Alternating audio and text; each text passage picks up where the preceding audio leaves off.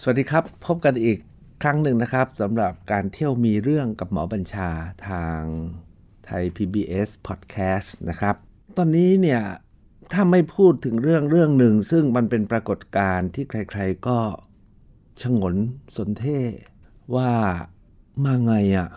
มีหนำซ้ำผมเองนะครับ คนนครศรีธรรมราชเนี่ยก็ถูกถามเยอะมากว่าอะไรอะ่ะ ไอ้ไข่อะ่ะ ไอ้ไข่เด็กวัดเจดีที่เมืองนคร ว่ากันว่าวันหนึ่งวันหนึ่งตอนนี้นะครับที่วัดเจดีย์ที่มีไอ้ไข่เด็กวัดเนี่ยมีการจุดประทัดกันไม่รู้กี่ล้านนัดวันหนึ่งนะครับ แล้วรู้ไหมครับ ไม่ใช่แค่กี่ล้านนัดนะครับ กี่สิบล้านเสียงก็ผมเพิ่งรู้ว่าต่อทุกวันนี้นะมันมีประทัดบางนัดเนี่ยนะครับ มีหนึ่งนัดแต่สร้างเสียง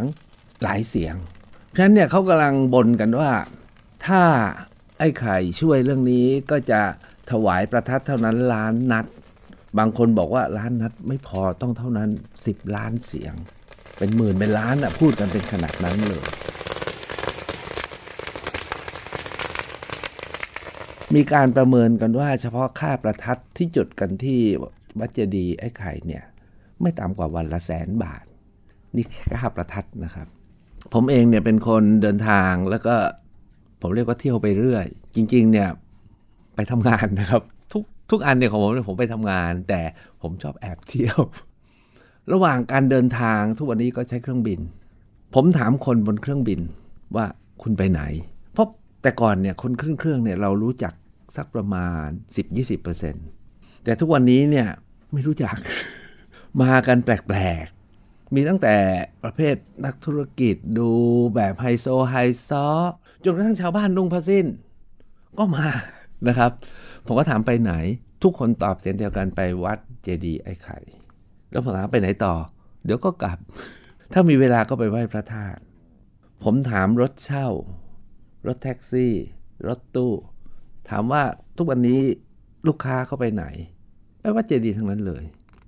ล่าสุดนะครับเมื่ออาทิตย์ที่แล้ว ผมก็เลยลองถามที่การท่าอากาศยาน นครศรีธรรมราชถามว่า ทุกวันนี้เครื่องบินเนี่ยมันเป็นยังไงอะ่ะเขาบอกว่าคุณหมอ วันปกติก็ประมาณ 13ถึง15คูณ2ก็คือไปกลับ ถูกว่าเยอะนะ แต่เขาบอกไงปะแต่ว่าเสาร์อาทิตย์ศุกเสาร์อาทิตย์ยี่ห้าเที่ยวครับ เชื่อไหมเจ็ตแอร์มานครแล้ว ไทยสมายก็มาแล้ว แน่นไปหมดเลยน้ำบินเนี่ย บอกว่าจะขยายให้ทันปี 65 เพื่อรับคน ปีละ 2 ล้านเนี่ยไม่สามารถใช้มาตรการ distancing ได้ มันแน่นไปหมดนะคะคลาคล่ำถามว่าอะไรเกิดขึ้น ไอ้ไข่คือใคร ผมจะลองประมวลเท่าที่ผมในฐานะคนนครคนหนึ่ง แล้วก็พยายามติดตามเรื่องนี้ คือรับรู้เรื่องนี้มานานมากแล้วสัก 20 ปีนะครับ แล้วก็ 10 ปีที่แล้วก็เคยแวะไปดู แล้วก็ ปีนี้ก็แวะไปดูสองสาครั้งว่าเป็นยังไง แล้วก็ได้คุยกับผู้คนที่ถวายงานให้กับวัดเจดีและร่วมงานในเรื่องของไอ้ไข่เนี่ยนะครับมารวมทั้งคนอื่นๆในนครที่เราแลกเปลี่ยนเรียนรู้กัน แล้วล่าสุดเนี่ยนะครับเมื่อวันที่ 17 กันยายนเนี่ยเราเพิ่งตั้งเวทีเมืองคอนกันในช่วงของเทศกาลเดือน 10นะที่บวรนคร ว่าด้วยเรื่องไอ้ไข่คืออยากอัปเดตนะครับ โดยมีท่านอาจารย์ศรีศักดิ์กับคุณอภาพิรัตน์บรรลิโพดมเนี่ยแล้วก็พี่จำรัดเพชรทัพ แล้วก็คุณอภินันท์คมขำซึ่งเป็นคนวงในสุดของวัดเจดีย์เนี่ยมาคลี่ประเด็นให้เราฟัง เที่ยวมีเรื่องกับหมอบัญชา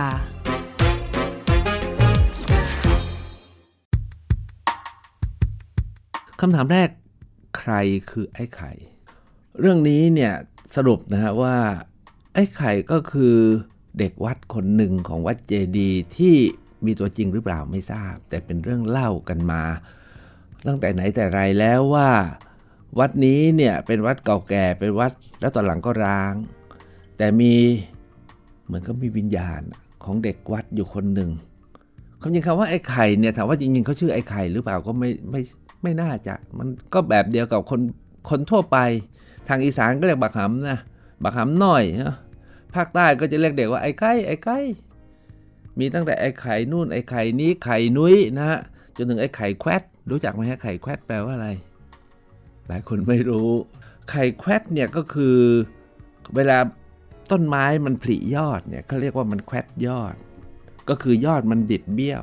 ถ้าไข่แควดคือไข่เบี้ยวนะฮะไข่ไม่ตรง ไม่ซิมเมตรีตามภาษาหมอ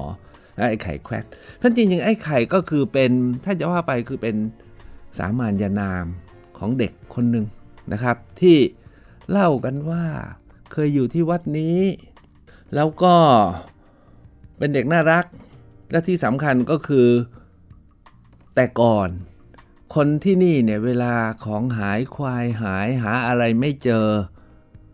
นี่ผมเดานะ เดิมเนี่ยคงก็ไปบนบานสารกล่าวสำเร็จบ้างไม่สำเร็จบ้าง แต่คงมีคนนึกสนุกอะ่ะก็คงจะบอก ไอ้ไข่ช่วยปากันนะ ไอ้ไข่ช่วยลุงกันนะ ช่วยห้าทีแล้วเรื่องมันก็เป็นเรื่องครับ เขาบอกว่าถ้าเมื่อไหร่บนไอ้ไข่ ของหายจะเจอ ควายหายจะได้กลับคืนมา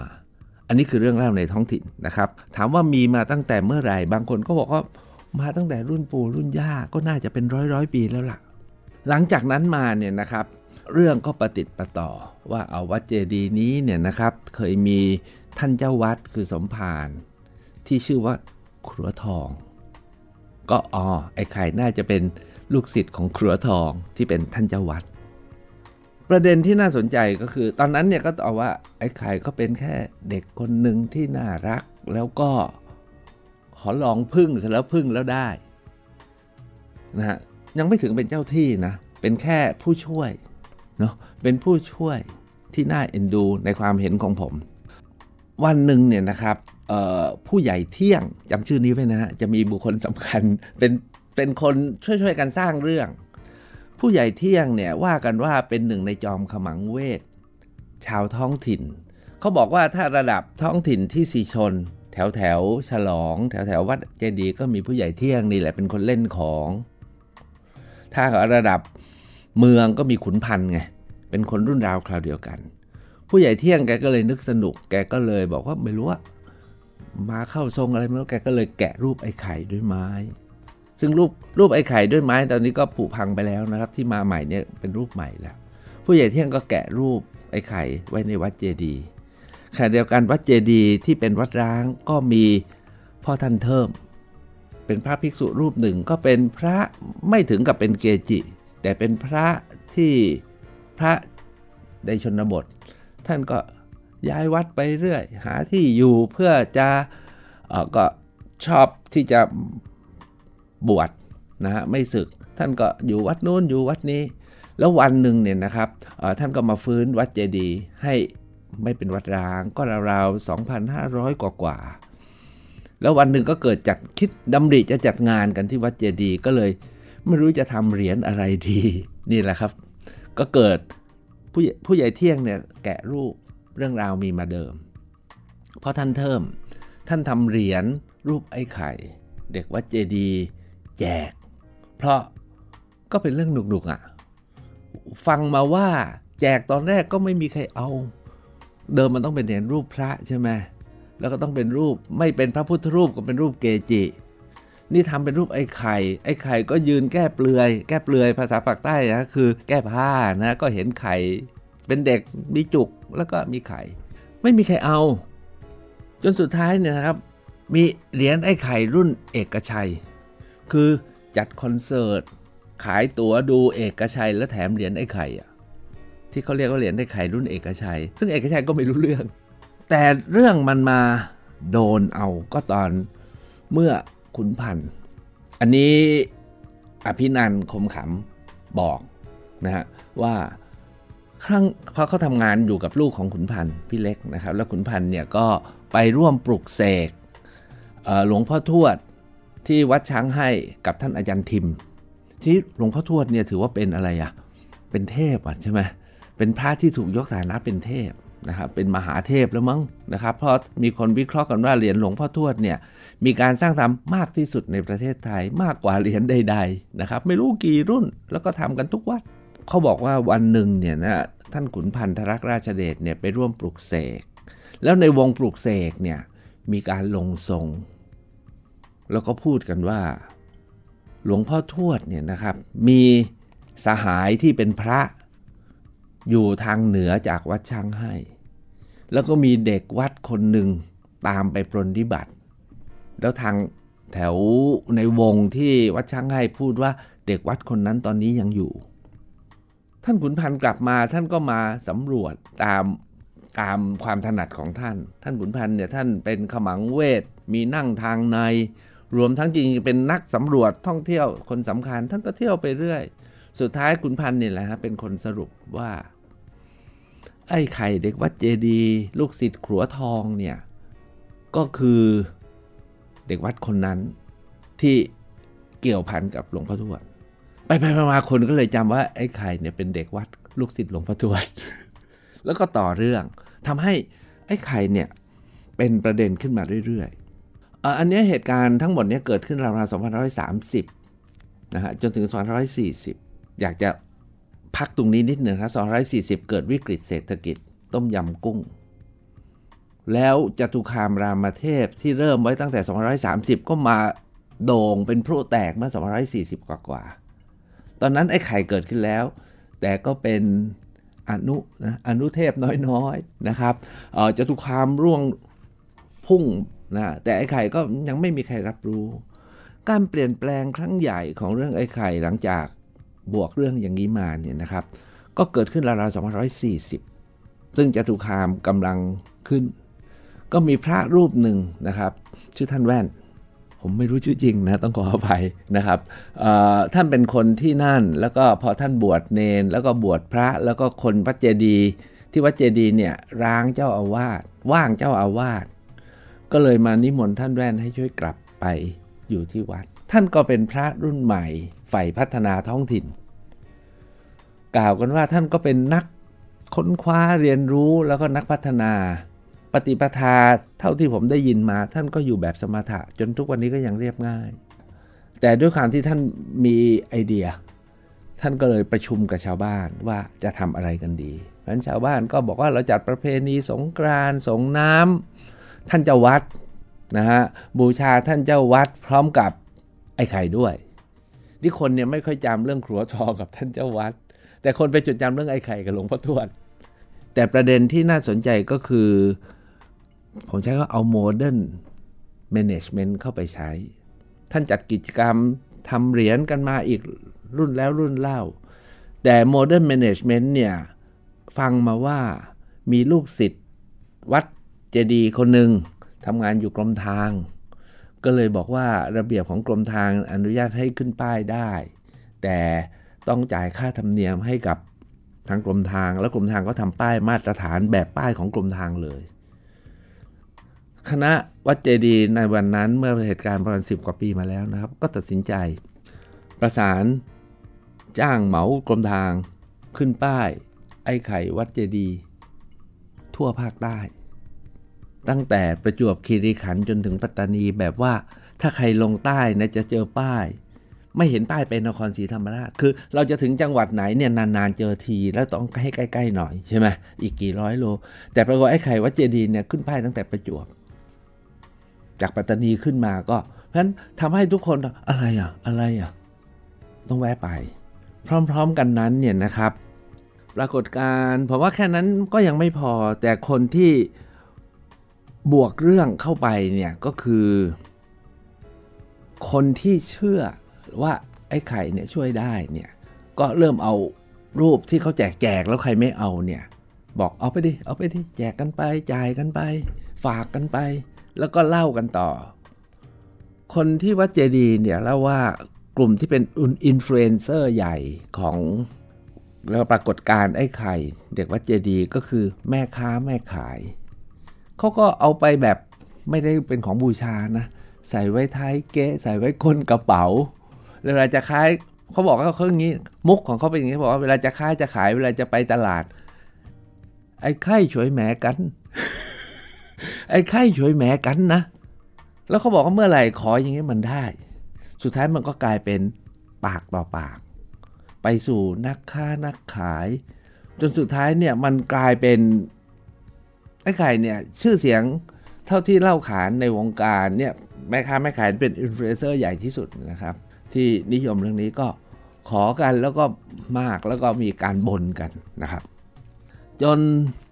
ขับเคลื่อนมาเรื่อยๆ จริงๆ แล้วท่านอาจารย์ศรีศักดิ์บอกว่าปรากฏการณ์ไอ้ไข่เนี่ยมันระเบิดเพราะโควิด แต่จริงๆ มันมาก่อนแล้วนะครับ มันมีสองสาอย่างเท่าที่ผมวิเคราะห์ โดยส่วนตัวนะครับว่า อันที่หนึ่งเนี่ยมันเป็นเรื่องปกติมากเลยของมนุษย์ปุตุชน เช่นเราเราคือใช้คำว่าไงดีอะเราเติบโตมาในยุควิทยาศาสตร์ แล้วก็มีศาสนา มีเหตุมีผล แต่ปรากฏว่ามันมีบางเรื่องที่ด้วยเหตุและผลยังเอาไม่รอด แล้วไม่มั่นใจ มันก็ต้องหาบางอย่างมาเสริมมาเติม ให้เกิดความมั่นใจขึ้นหรือเผื่อนะเผื่อหรือสำรอง หรือดิ้นรนด้วยเหตุด้วยผลแล้วมันพบแล้วมันตันอะนั้นก็จะมีเผื่อและสำรองนะครับ อันที่สองเนี่ยเราบอกว่าเราพัฒนาจนมีศาสนาพุทธคริสต์อิสลามพราหมณ์ซิกนะครับ แต่จริงๆแล้วเนี่ยมนุษย์เราเนี่ยก็มีศาสนาดั้งเดิมนะฮะก็คือเชื่อเทพนะฮะ ที่เรียกว่าพหุเทวนิยม แล้วก็เอกเทพ มหาเทพนะเอกเทวนิยม ซึ่งถามว่าเรื่องไอ้ไข่เป็นศรัทธาที่เป็นสิทธิของมนุษย์ไหมก็เป็นเหมือนกัน ที่เขาอยากจะเชื่อ โดยเฉพาะอย่างยิ่งด้วยหลักการและเหตุผลเขาสู้ไม่ไหว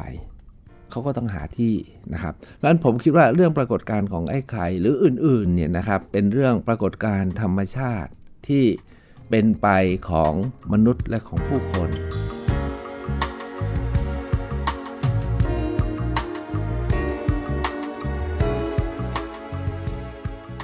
อันที่สองเนี่ยนครศรีธรรมราชโดยเฉพาะที่วัดเจดีหรือที่สีชนนะครับ นี้เนี่ยถ้าวิเคราะห์กันให้จริงๆนะครับ ท่านที่ติดตามพวกเราที่เคยเที่ยว โดยเฉพาะอย่างยิ่งชอบเที่ยวเชิงประวัติศาสตร์เนี่ยทุกคนเคยได้ยินว่านครศรีธรรมราชเป็นเมืองพระ ซึ่งสิริธรรมราชนกระศรีธรรมราชมาตั้งแต่สมัยสุโขทัยแต่ลึกไปกว่านั้นเนี่ยมีตามพอลิง รู้ไหมฮะตามพอลิงอยู่ตรงไหน ตามพอลิงอยู่ตรงวัดไอ้ไข่อะครับ ตรงนั้นเนี่ยเป็นดงที่เจอเทวสถานในศาสนาพราหมณ์จำนวนเยอะมาก อาจารย์ศรีศักดิ์วันริพดมเนี่ยบอกว่าตอนที่ท่านลงไปสำรวจพร้อมกับพี่ขันชัยบุญปาน พี่สุจิตวงเทศเนี่ยนะครับ เจอสิวลึงเต็มไปหมดเลย เพราะฉะนั้นเนี่ย แผ่นดินบริเวณนั้นเป็นแผ่นดินที่มี ผมใช้ก็มีร่องมีรอย มีเรื่องมีราว ที่เกี่ยวกับการนับถือรูป โดยเฉพาะรูปไอ้ไข่แต่ไอ้ไข่นั้นเป็นไข่ของพระศิวะมาก่อน เพราะฉะนั้นรูปนี้ก็ต่อเนื่องมา แต่หัวใจที่เกิดขึ้นที่วัดเจดีเนี่ยผมคิดว่า นอกจากเรื่องเดิมแล้วการเติมมาเรื่อยๆ แล้วก็ไปเจอเนี่ย ผู้คนคนไทยเราที่จริงไม่ใช่ไทยมาเลก็มาจีนก็มาเยอะนะครับผู้คนมนุษย์ปุถุชนที่ยังต้องต้องต้องการสิ่งเหนือธรรมชาติมาช่วยนะครับ แล้วมีผูกได้กับเรื่องประวัติศาสตร์โยงมาถึงหลวงพ่อทวดเนี่ยหัวใจที่สำคัญของกรณีปรากฏการไอ้ไข่วัดเจดีเนี่ยมาจากเรื่องของการจัดการ ที่ปรับกันแบบน่าสนใจ ผมใช้คำว่าน่าสนใจนะครับ อันที่หนึ่งคือเรื่องของคอนเทนต์คอนเทนต์ที่บวกบวกมาตามที่ผมเล่ามาคือเรื่องราวของไอ้ไข่และบวกบวกมันเนี่ยนะมันมีที่เชื่อถือได้ กับรู้กันว่าเติมกัน ล่าสุดเนี่ยเติมกันแบบ แบบเช่นทำไมไอ้ไข่ใส่ชุดทหาร อภินันบอกว่าเรื่องนี้เนาะเกิดจากมีคนสามคนอยู่สามจังหวัด ที่ไม่เคยรู้จักกันมาก่อน มาที่วัดเจดีใกล้ๆกัน แล้วบอกว่า ไอ้ไข่ไปเข้าฝัน ว่าอยากใส่ชุดทหาร ชอบทหารช่วยเอาชุดทหารมาให้นุ่งหน่อย เข้าฝันครั้งแรกก็ไม่มา เพราะไม่รู้จักเรื่องไอ้ไข่ แต่มีเด็กใหม่เข้าแล้วก็มีรูปแล้วก็จะสำรวจอ๋อจนเข้าครั้งที่สองว่าทำไมไม่มามาจัดให้ทีสามคนนั้นมาพร้อมกัน แล้วบอกอ้าวต่างคนต่าง ได้รับนิมิตขายกัน เนี่ยมีเรื่องอย่างเงี้ยเต็มไปหมดนะครับ รวมทั้งเรื่องที่บอกว่าได้ผลได้ผลได้ผลเยอะมาก อันที่หนึ่งคือคอนเทนต์เนี่ยถูกบวกบวกบวกบวกแต่หัวใจผมคิดว่าเรื่องของวัดและชุมชน งานนี้เนี่ยท่านแว่นกับชาวบ้านรายรอบ พร้อมกับกรรมการวัดและกรรมการชุมชนกำนันผู้ใหญ่บ้านอำเภอ ตั้งระบบในการจัดการ เท่าที่ผมทราบเนี่ยจัดการแบบเป็นเอกภาพและลงตัว แล้วก็โปร่งใสไม่มีประโยชน์ใคร แล้วก็ถ้าจะเกิดประโยชน์เกิดขึ้น คุณก็ไปหาอยู่ข้างนอก ก็คือต่างคนก็ไปเปิดร้านค้ากันเองนะครับ แต่ต้องมาทำงานให้วัด อันที่3เนี่ยมีเรื่องของการสร้างวัตถุอุปกรณ์พิธีกรรมเพื่อเสริมสร้าง ผมเนี่ยไปวัดเจดีย์ที่เดิมมีศาลากับรูปไอ้ไข่ แล้วทุกอย่างร้างหมดเนี่ยครับทุกวันนี้เนี่ยกลายเป็นเกิดโบสถ์ใหญ่แล้วก็เป็นอารามอันงามที่ดินเนี่ยขยายจาก เดิมมีอยู่หลายสิบไร่หดมาเหลือ10ไร่ ตอนนี้ซื้อกลับมาเป็น 200 ไร่ แล้วก็เริ่มเอาเงินไปช่วยวัดนู้นช่วยวัดนี้ให้โรงพยาบาล ซึ่งทำให้คนศรัทธานะครับและที่สำคัญก็คือมีขบวนการผมใช้คำว่า supply นะคือร้านค้ามากมายที่มาเกี่ยวเนื่อง แต่กลุ่มนี้แหละครับจะเป็นกลุ่มสร้างปัญหา เท่าที่ฟังมา โดยเฉพาะนักค้า แล้วก็วงการข้างนอก ซึ่งคนที่วัดเจดีเขาก็มั่นใจว่าของวัดเจดีนั้นแค่นี้แหละ คือตอนนี้มีผู้ค้าแล้วเข้ามาแทรกแซงแล้วพยายามที่จะสร้างเรื่องทั้งบวกบวกบวกจนเกินจริง อันที่สองก็คือ